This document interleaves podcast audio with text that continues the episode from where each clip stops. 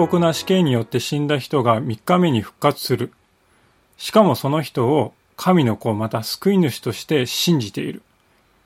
考えてみると、キリスト教が語るメッセージは、なかなかに強烈なインパクトを持っていると思います。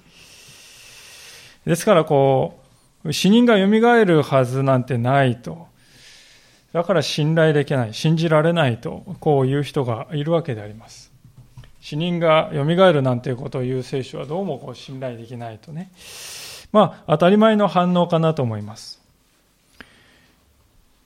何の疑問も、何のですね、この葛藤も感じないで、こういうことを信じられるとすれば、私はかなりそういう方は楽天家だなと思います。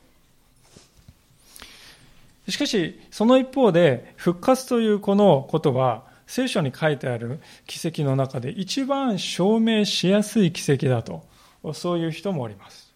なぜかというと、大量の目撃者がいるからであります。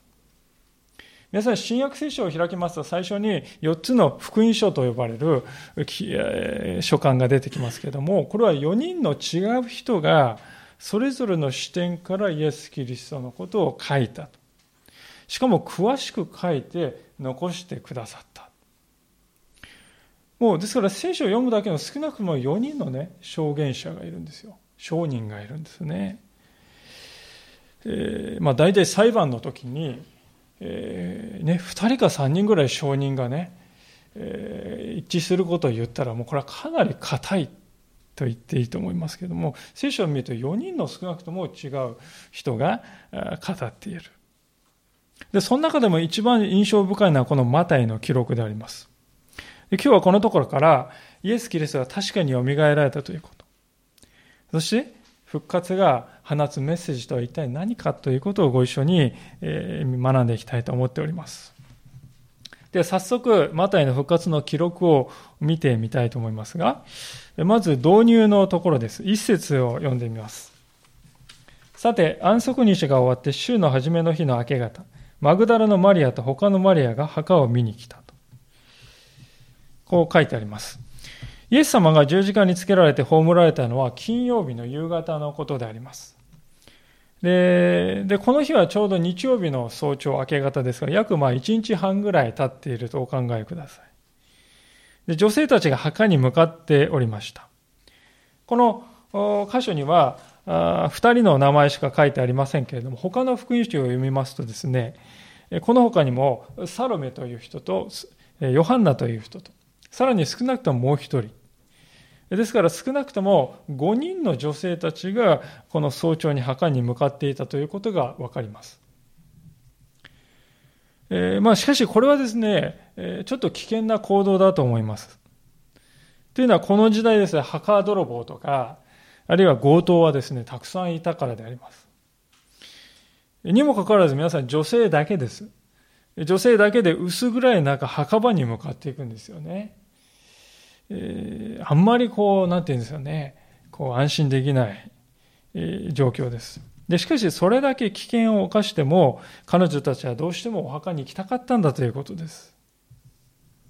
その証拠に、この一節の最後には見に来たと書いてある、この見るという言葉は、ただこう、とこう見るんじゃなくて、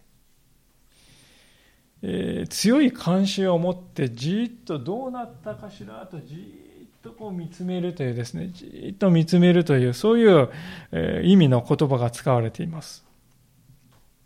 で他の福音書を見ますと、イエス様の遺体にですね、香料をですね、塗ろうと考えていたこともわかります。というのは、あの、金曜日の夜っていうのは、夕方って2時間ぐらいしかなかったと思いますね。で、その時に大当てでこう、遺体を処理したわけですから、足りない部分があって、もう心残りで心残りで。で、それをイエス様に塗ろうとしていた。とも書いてありますね。イスラエルは土曜日が安息日であります。安息日というのは何も活動しちゃいかんという日です。で、その日が終わって明るくなる、そういうタイミングを持って、そして歩き出したんです。ところでこれも他の福音書を読むとわかるんですけれども、この後に書いてある2節から4節の出来事は、そうして彼女たちが歩いている最中に、お墓に向かって歩いている最中に、お墓で起こっていた、現場のお墓で起こっていたことが2節から4節に書いてあるんですね。つまり、女性たちがお墓に着いた時はもうこの2節から4節の出来事は起こっていたんです。で、それはどういう出来事があったかというと、2節すると大きな地震が起こった。それは主の使いが天から降りてきて石を脇へ転がして、その上に座ったからである。その顔は稲妻のように輝き、その衣は雪のように白かった。万兵たちは見つかりを見て恐ろしさのあまり震え上がり死人のようになった。イエス様が十字架で息を引き取られた時にも地震が起こりました。今はまた地震が起こっています。天使がですね、墓の入り口を塞いでいた巨大な石を、まあ、いとも簡単にゴロゴロっとこう転がした。で、その時のですね、こう揺れですよね。で、天使はその石の上に座ったんだと。座るということは神様がそれを支配しているということを表しています。で、それをですね、見た万兵たちはもう肝を潰したことでしょう。というのは、多分私の身長ぐらいあるようなですね、巨大な何百キロ、あるいは1トンぐらいあるような石をですね、大の男が数人がかりでやって動かせるような石が、いとも簡単にこうゴロゴロと転がった。でしかし本当に恐ろしかったのは天使の姿です。その輝きやその白さたるや、とても目で見ることのできないほどだ。もう一目でね、この世のものじゃないと分かる姿であります。もちろん、生まれてから一度たりとも見たことがない、そういう天使の生の姿です。ローマ兵っていうのは、まあ私たちの大半のね、この中にいらっしゃる多分誰よりも鍛えて、えー、筋肉隆々のね、えー、修羅場をくぐってきた人だと思いますが、まあ、そういうローマ兵ですらあまりに恐ろしくて失神してしまうほどだったと。で、失神した彼らはやっとの思いで気を取り直して、すぐに現場から逃げ出して報告に行ったんで、走っていきましたね。で、お墓には多分誰もいない状態になった。で、ちょうどそこに、この5人の女性たちが到着したのであります。で、まだ薄暗かったわけですが、透明にもですね、明らかにお墓にこう何か異常なことが起こっているということが分かりました。というのは、入り口のね、あれだけ大きい石がない。いるはずの何人かのですね、万兵も誰もいない。代わりに、この世のものではない何かがこう立っている。これは大変なことが起こったということで、すぐ男の弟子たちに知らせないといけないわということでね、一番若かったマグダラのマリアが私行ってくると。でそれで現場を離れていきました。で、離れていってヨハネの福音書の中見た後で彼女はね、一人で戻ってきて、イエス様と出会うことが書いてありますけど、非常にこうね、リアルに書いてあるわけですけども、で、現場に残ったのがこの4人の女性たちで、恐る恐る墓に近づいていきますと。すると天使が口を開いて彼女たちに言葉を語りかけたのであります。それが5節です。すると見つかり女たちに言った。恐れてはいけません。あなた方が十字架につけられたイエスを探しているのを私は知っています。ここにはおられません。前から言っておられたように、よみがえられたからです。来て、収めてやった場所を見てごらんなさい。ですから、急いで行ってお弟子たちにこのことを知らせなさい。イエスが死人の中からよみがえられたこと、そしてあなた方より先にガリラヤに行かれ、あなた方はそこでお会いできるということです。では、これだけはお伝えしました。天使はこのようなことを女性たちに語ります。ある仲介者はですね、天使がここで女性たちに語ったことはまさに福音そのものだと言っています。実際その通りだと思うんです。ここには天使たちが語った4つの命令が書いてあります。でこの命令こそ信仰を持つとはどういうことかということを表しているわけですが、ではその4つの命令とは何か順に見ていきたいと思いますが、まず第一の見つかり語った命令は何か。それは恐れるなという命令であります。この箇所を見るときに、私たちがはっきりと悟る第一のこの真理というものは、神様という方は恐ろしいものだと。そういうことであります。神は本質的に私たちにとって恐ろしい、そういう感情を抱かせるお方なんだということです。私たち人間は得体の知れないものに出会った時に恐怖を感じるんじゃないでしょうか。まあ、例えば、この空き家にね、幽霊が出るらしいよと。じゃあ夜行ってみようかっていう人がいるでしょうかね。この空き家に幽霊がいるらしいよ、出るらしいよって言われて、夜にそこに入っていける人ってなかなか少ないんじゃないかと思いますね。得体の知れない、コントロールできない、わからないものがあるということは私たちにとってはね、恐れです。分かっている、コントロールできると思うから安心できるわけですね。で、これは神というものに対しても同じなんです。この日本には様々なこの神々がおりますけれども、それは何かというと、皆さん、目に見える木とか石とか金属や紙切れというものを神にしておけばね、安心できるからなんです。何とかして神というものを理解できる範囲にね、置いておきたいんです。で、でそれで、え、そういう神が作られるわけです。コントロールできる範囲に留めておきたい。まあそう思うからこそ神々の像が作られるんですが、皆さんでも考えてみるとね、本物の神が人間のこの理解の範囲の中に収まるはずがあるでしょうか人間の理解できる範囲に神様が収まってしまうこんなことがあるんでしょうかというのは皆さん私たちもね皆さんご主人があるいは奥様が何を考えているか分かっていらっしゃいますか？まあ正直なところ言いますと私もですね妻が時々何を考えているのか多分向こうもねそう思っていると思いますよね。うちのあの人何考えているのかしら。夫や妻という一番近いねパートナーすら分からない。なのになぜ神は分かる？神は理解できると思ってしまうんでしょうか？神様のことは全部分かっていると私たちは考えてしまうのは何かおかしいんではないかと思います。神という方は人間をはるかに超えた方のはずであります。私たちの想像をはるかに超えて理解を圧倒的に超えたお方が本来神であります。ですから私たちがね、神様のこと、分かったって思ったらね、もうその時点でそれは神じゃなくなったっていうことですよ。人間の取るに足りない頭の中で考えた作り物の神だからこそ分かるんです。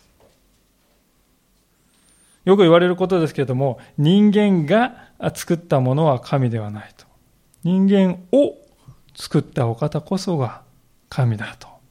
こう言われる通りです。人間が作ったものは神ではなく、人間を作ったお方こそ真の神なんだと。私たちは神という方を知り尽くすことは決してできません。どこまで行っても神の本質に迫ることはできない。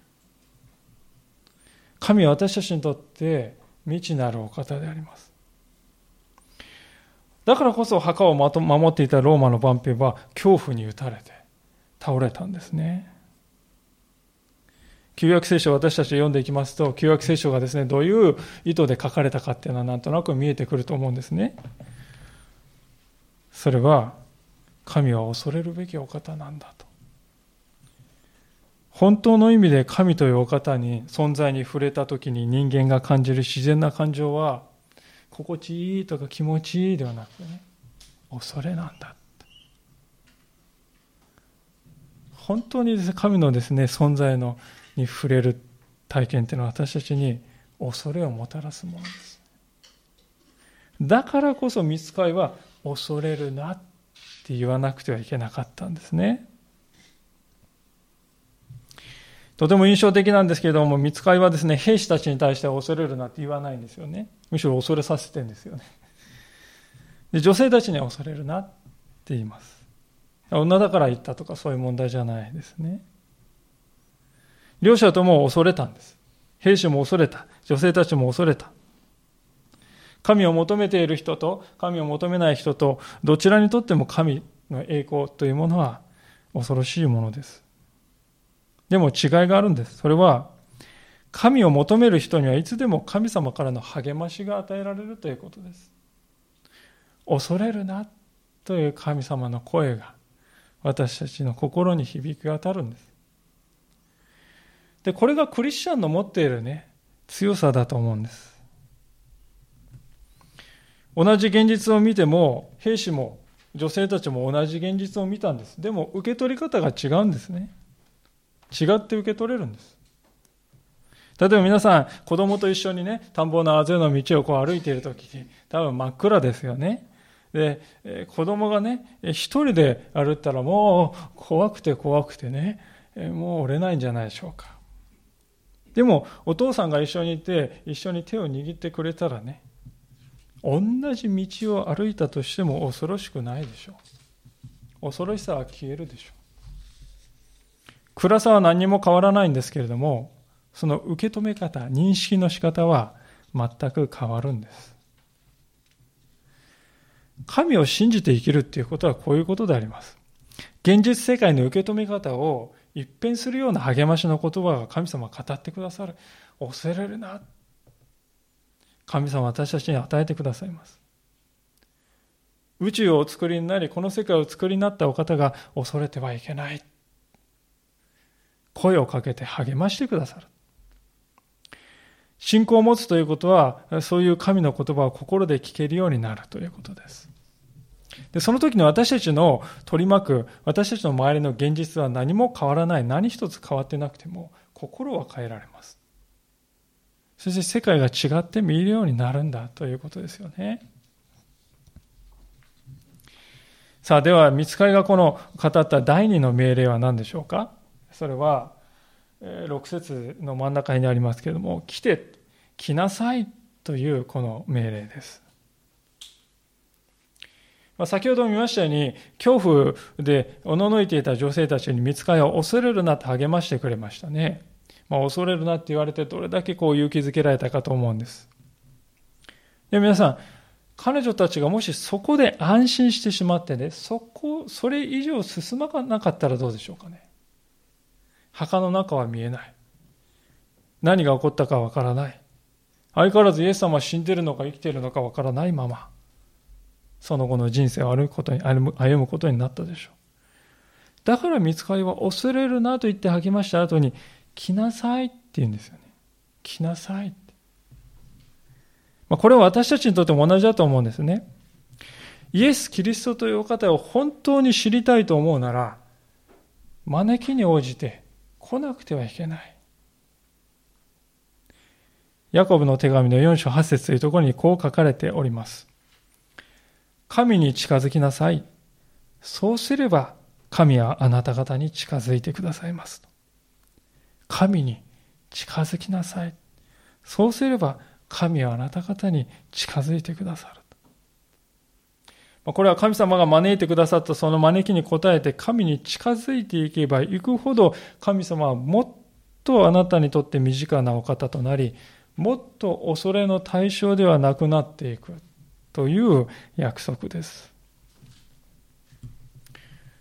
多くの方々が聖書が教える教えを聞いて励まされ励まされます。いいもんだな、とこう言います。そこから先に進もうとはしないですね。なんかすごいものを見た、見つかりを見た、恐れるなと言ってくださる。いやよかった。来て、そこから来てごらんなさいという見つかりの促し。でここに心を開いて一歩踏み出す。それはしないんですね。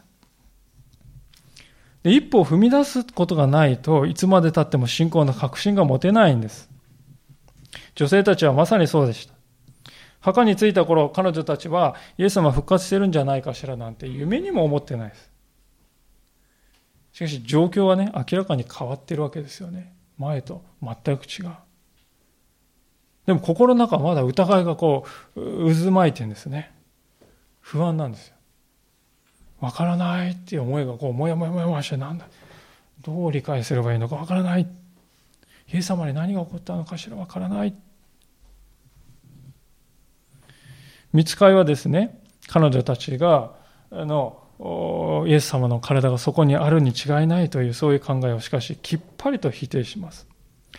ここにはおられませんって言うんですよね。ここにいるんじゃないかと思ってきた女性たちに、ここにはおられません。女性たちの考えは根本から変える衝撃的な言葉であります。ここにはおられないんですって、じゃあどこにいるのかしら？と彼女はすぐに考えたに違いない。どこにいるのか、じゃあ確かめるためには何したらいいでしょうか？近づいていく以外にありません。それ以外にどんな方法を使っても見つかりの言葉が真実であることを確かめることはできない。確信することはできない。ですから、私が申し上げたいことは、いくら神様から励まされても、いくら神様から詰められていても、それだけでは十分ではないということです。イエスとは誰かということを、このことにはですね、人の知恵だけでは到達できない領域があります。この時、女性たちのイエス様に対する理解はあくまで十字架につけられて殺された人にまだとどまってしまってます。そこから先に進めないんですね。どこまで行ってもイエス様ということは死につながれた人のままなんです。それまでの経験してきた現実の壁というものを決して乗り越えていくことはできないんです。本当にイエス様という方を知るためには、空の墓に近づいていかなくてはならない。私たちも同じであります。神様が来なさいとね、招いておられる時に、恐れないで来なさいと言ってくださっている時に、そこから一歩を踏み出していかなければ、見ることがない。私たちはですから、その先に何が待っているだろうかと、来なさいと言ってくださるんだから、期待して神に近づいていくということ。それが大事であります。そうしなければ新しい世界は決して開けないということですよね。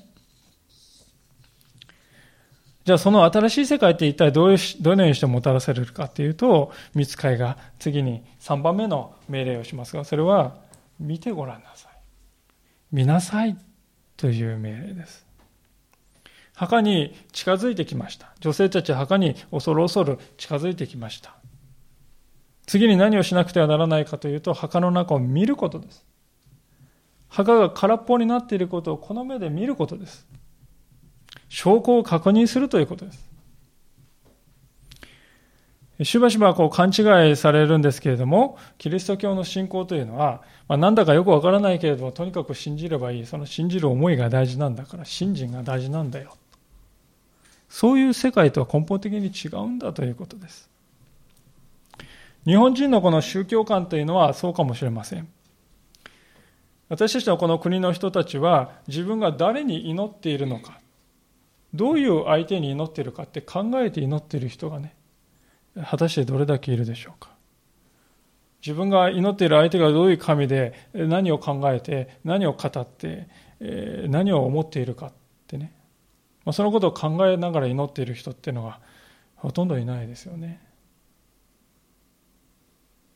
利益があるならば祈る対象は何でもいいんだ祈っている自分のその祈る感情が大事なんだ祈る心が大事なんだって言ってね誰に対して祈るのかということはこの際2の次3の次だよまあそういうふうにこうみんな思ってるんじゃないかと思い。で、聖書はしかし根本的に違うことを言ってますね。皆さん。来て、見なさいって言うんですよね。信仰っていうのはですから神様が与えてくださった証拠を見て、来て、そして見て、そして信じることなんだということですよ。では、この場合、私たちにとって何を見るのかということですが、私たちはね、当たり前ですけれども、この空の墓を直接見ることはできないですよね。今、まあ、イスラエルに皆さん旅行された方はね、イエス様の墓だって言われているところありますけれども、イエス様がよみがえったその朝に見たわけじゃないでしょ？私たちはじゃあ何を見るのか？それは聖書が提供してくれている証拠が果たして妥当であるかどうかを見る。吟味するということですね。聖書が語っている証言がこれ本当かなっていうことを見て、そして吟味するということなんです。まあこれを実は私たちは無意識のうちにこういうことをやってるんですね。例えば皆さんね、本を買ってきて、ね、見ますと、50年ぐらい前にね、アポロ宇宙船がこうブーって打ち上げられて月まで行ってそして月に降りてそして帰ってきたって話が載ってますでしょわすごいなって思いますアポロ13って映画私大好きなんですけれども皆さんも好きな方いらっしゃるかもしれませんがあの皆さんこれね月に着陸したって見た人いますかね？現実に月に行ってこう私はリアル見てきました。だから信じてますってそんな人誰もいないですよね。現場を実際に見た人は誰もいないんだけれども確かに人類は月に行って降りてきた帰ってきたって信じておりますよ。それはそう報道されているからです。そう語る人がいるからです。新聞とかニュース、テレビのニュース皆さんね、同じじゃないでしょうかね。私たちね、いちいちそれを目で見ないと信じないぞなんて人いますでしょうかね。えー、九州で大雨が降りましたって言って、本当かどうか見るまで信じないなんて人いませんよね。ああって言って、記者が報じているニュースを見てですね、事実だなと信じるんですね。それを知らせている新聞社とかテレビ局とか記者を信頼しているということです。で、聖書についても同じことが言えるんだということです。皆さん、ここにはっきりと個人名が書いてありますよ。マグダラのマリアと、ヨハンナと、そしてサロメと、もう一人のマリアと、はっきり個人名が書いてありまして、しかも墓を持っていた人は国会議員の有馬屋のヨセフであるとはっきり特定されています。で、この女性たちは遺体がですね、収められる時、一部始終を初めからまで全部見て、墓の場所もちゃんと覚えておりましたよ。ですから、場所間違ったんでしょ見間違ったんで、こんなことは絶対ありえないわけです。で、実際、墓は空だったんです。他の福音書を見ますと、イエス様の遺体だけがなくなっていて、遺体に巻いてあったこの布が巻き巻きつけられた状態のままペシャンとなって、えー、置かれていたと他の福音書にはものすごいリアルに書いてありますね。で墓が空になったということは万兵のローマ兵すら認めております。別にイエス様を信じたわけでもない。全然そうでもないローマ兵すら墓が空になってしまった。それを認めるわけです。じゃあどうして空の墓、墓が空になったかということを説明しなくてはいけないわけですが、復活ということをもし脇に置いて考えなかったら考えられる可能性は2つしかないと思います。第一はイエス様の敵が遺体を盗んでいったというそのシナリオですね。しかしこれはありえないと思うんです。というのは後からイエス様の弟子たちがイエス様復活なさいましたよって言った時に、え、違う。そんなありえないでしょ。これ遺体見てくださいよ。あるじゃないですかって言ってね。現物を見せれば終わりですよ。ですからイエス様の敵がイエス様の遺体を盗んだってことはありえないでしょう。じゃあ2番目の可能性は後の箇所にも書いてあるんですけども弟子たちがやってきて遺体を盗んでいたという可能性しかないんですね。しかしこれもありえないです。もし弟子たちが遺体を盗んでいてイエス様復活したんだって言ったら弟子たちは嘘と分かっていながら、イエスは復活したんだって言い張ったことになりますよね。どう考えてもこれはその後の弟子たちの行動と矛盾しています。というのは、弟子たちはほとんど後の時代に殉教したからですよね。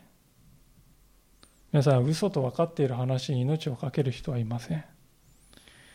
自分が考えた詐欺の話に自分で引っかかる詐欺師がいるでしょうか自分で穴を掘った落とし穴に自分から落ち込む人がいるでしょうか？弟子たちが盗んだという可能性はありえないことであります。では墓が空になっていたということをどうやって説明すればいいんでしょうか？それはイエス・キリストはその言葉通りに復活されたと理解するほかないです。それ以外に空の墓を説明する手段はありません。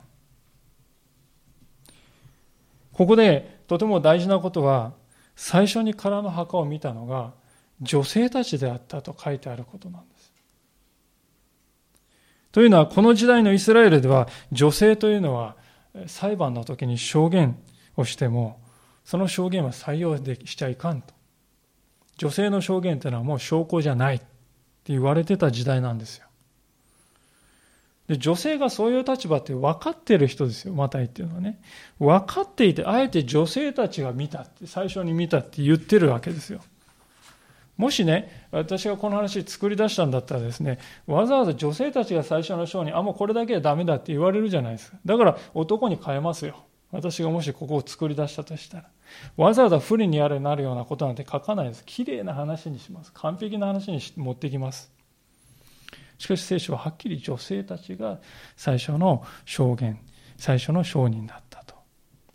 それだけ私は聖書っていうのは真実な記録を取っているんだなっていうことが分かりますね。ですから、ある裁判官は、この4人の異なる人がこれほど詳細に、しかも女性の証言として、そして書いている。この記録を見るときに、裁判の時に、この現代の基準でもこの記録は証拠として十分な力を持っているって言ってますね。ですから、キリスト教信仰という皆さん、証拠に基づく信仰なんだということです。天使は女性たちに見てごらんなさい。実際に来て見てごらんなさい。天使はね、ちょっとここから先に来ちゃいかんと。お前たち、汚れたものはされって言ってね、ここからなんだ、俺が、私が言ってんだから、もう言ったらそれまでなんだ。見なくても信じないといかん。こんなこと言わないですね。来て、見なさい。私たちも聖書の証言をですから信仰の目で実際にこの見て吟味してそして信じるイエス様を収められた墓は間違いなく殻になっていたじゃあこの殻の墓は何を意味するだろうか主は復活したとしか考えられないそう考える必要があるんだということであります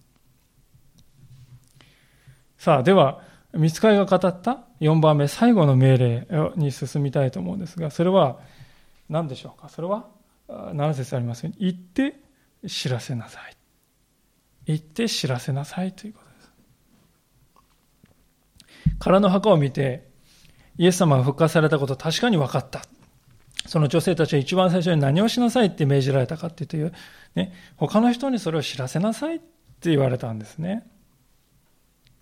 なぜ知らせる必要があるかというと、キリストの復活ということは私たちにとって決定的に重要な意味がある素晴らしい出来事だったからであります。というのはもしイエス様が復活されなかったんだったら、あ、ごめんなさい。イエス様もし復活された、ごめんなさい。イエス様が復活されたからこそ、私たちの罪が完全に取り除けられる道が開かれたからであります。イエス様はもし死んだまま復活しなかったならば、イエス様は世の罪を取り除く神の子羊でも何でもないんですね。イエス様はただの死刑囚です。死刑囚として殺されてそのままのたれ死んでしまった。そんな死刑囚に人を救う力があるでしょうか結局私たちはイエス様復活しなかったんであればどこまで行っても自分の罪の泥沼の中でもがき続ける哀れな罪人であり続けるわけです。さらにイエス様がもし復活しなかったら私たちも死んだら終わりなんですよね。キリストの復活、それは信じられないけれども、私は死んだら天国に行くんだよ。で、これは矛盾した態度だと思うんですね。イエス様は何の罪も犯さなかったばかりか十字架の上で自分を殺そうとする人たちのために主よ彼らを父よ彼らをお許しくださいと祈った。そういうお方が復活しないんであればどうして私たちが復活すると言えるでしょうか？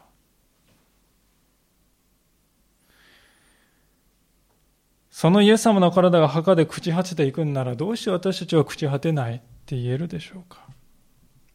しかし、もしイエス・キリストの復活が事実であるのならば、そのイエス・キリストを信じる私たちも、イエス様と同じように復活するんだなっていう、そういう希望が生まれますね。死に打ち勝った命をこの私もいただけるようになると。ですから、イエス様の復活は大事件であります。大事件だからこそ、ね、言って伝えるに値するものであります。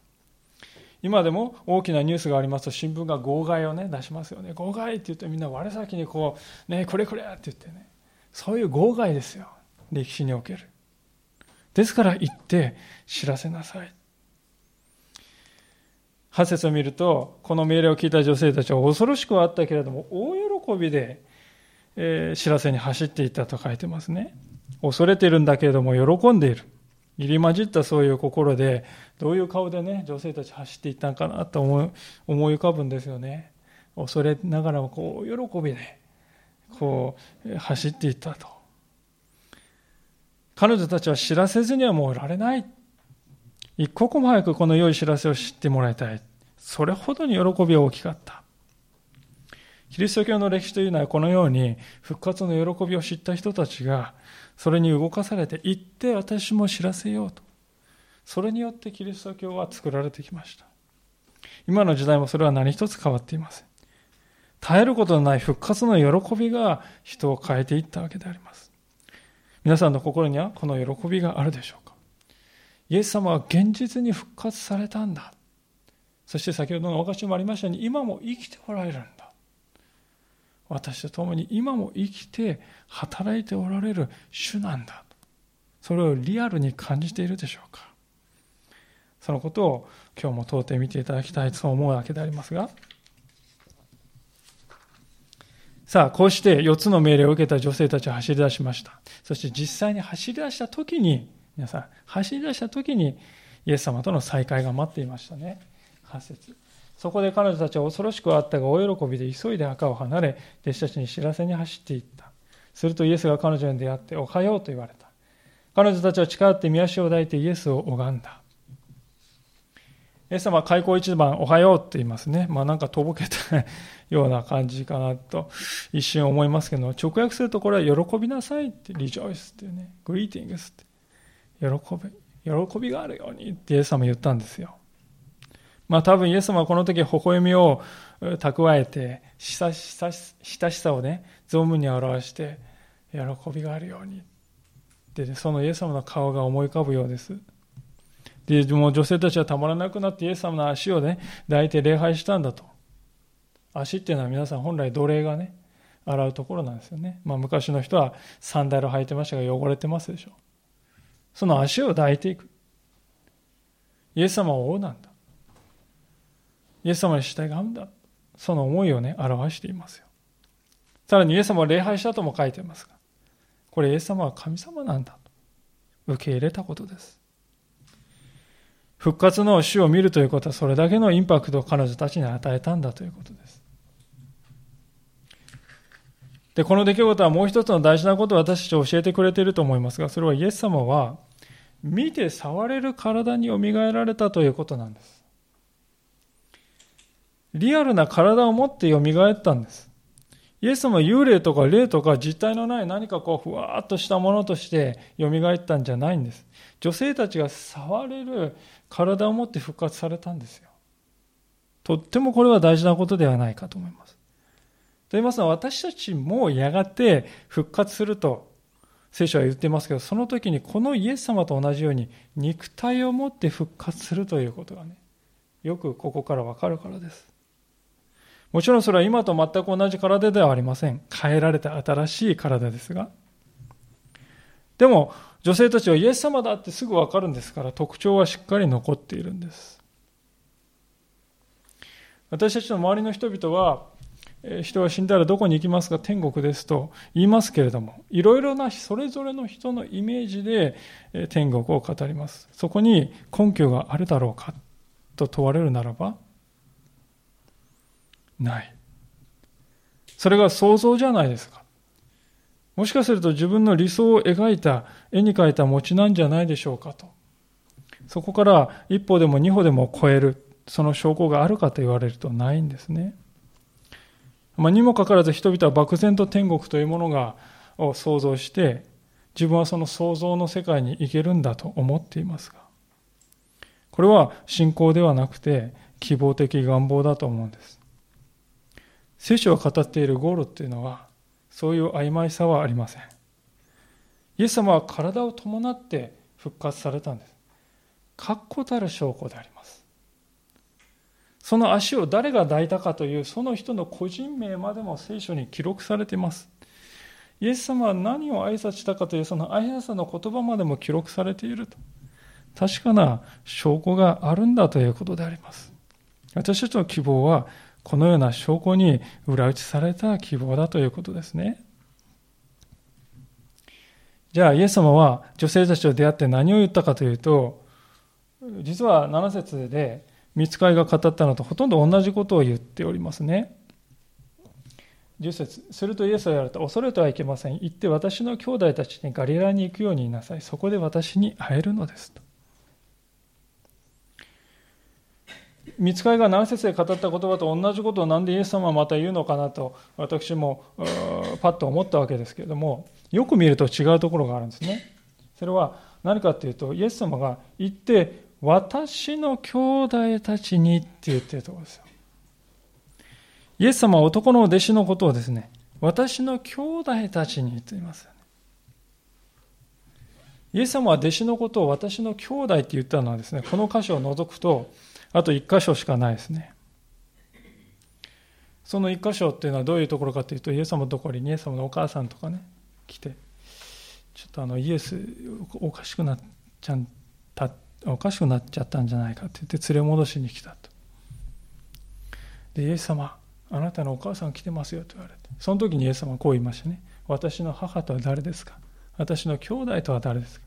皆さん、この人たちこの人たちが私の兄弟です。母、また兄弟ですって言ったんです。あの時と、ここだけですよ。イエス様は私の兄弟たちと言った。皆さん、その私の兄弟と言われた弟子たちはどんな人でしょうか？イエス様をつい数日前に見事に裏切った人々であります。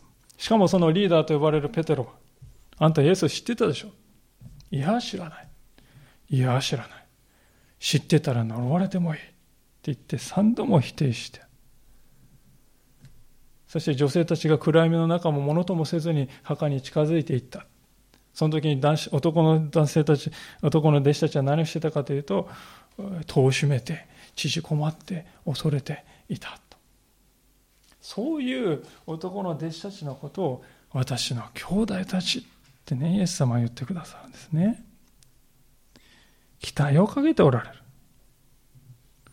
もう一度彼らに私の働きをしてほしいと。新しい期待をかけてくださる。そしてガリラヤに先に行っているかと言われるんですけどガリラヤってどういうところかっていうとこの弟子たちが最初に弟子になったところですね。原点ですよ。働きの原点です。導かれたその最初のところにもう一度帰っていく。そしてもう一度新しい歩みが始まるんだ。私の歩みを働きを共にしてほしいんだと。私の兄弟たちにイエス様は望んでおられるわけです。神様の恵みというのは私たちの失敗や私たちの弱さによってとどめられるような陳腐なものではありません。イエス様は十字架の上で私たちの弱さ私たちの問題私たちの罪を全て担ってくださった。だから私たちはイエス様から私の兄弟たち、また私の姉妹たちと言っていただけるものなんです。このイエス様は今も生きておられて、私たちは共におられます。復活の主が恐れるなと励ましてくださる。その声は今日も私たちの心に響いています。復活の主は今現に私たちのうちにおられます。恐れないで。そして近づいていって、疑うに疑わずに見つめて、そして喜びを持って人に伝える。そういう幸いな歩みを私たちも待たせていただきたいと願っております。お祈りをしたいと思います。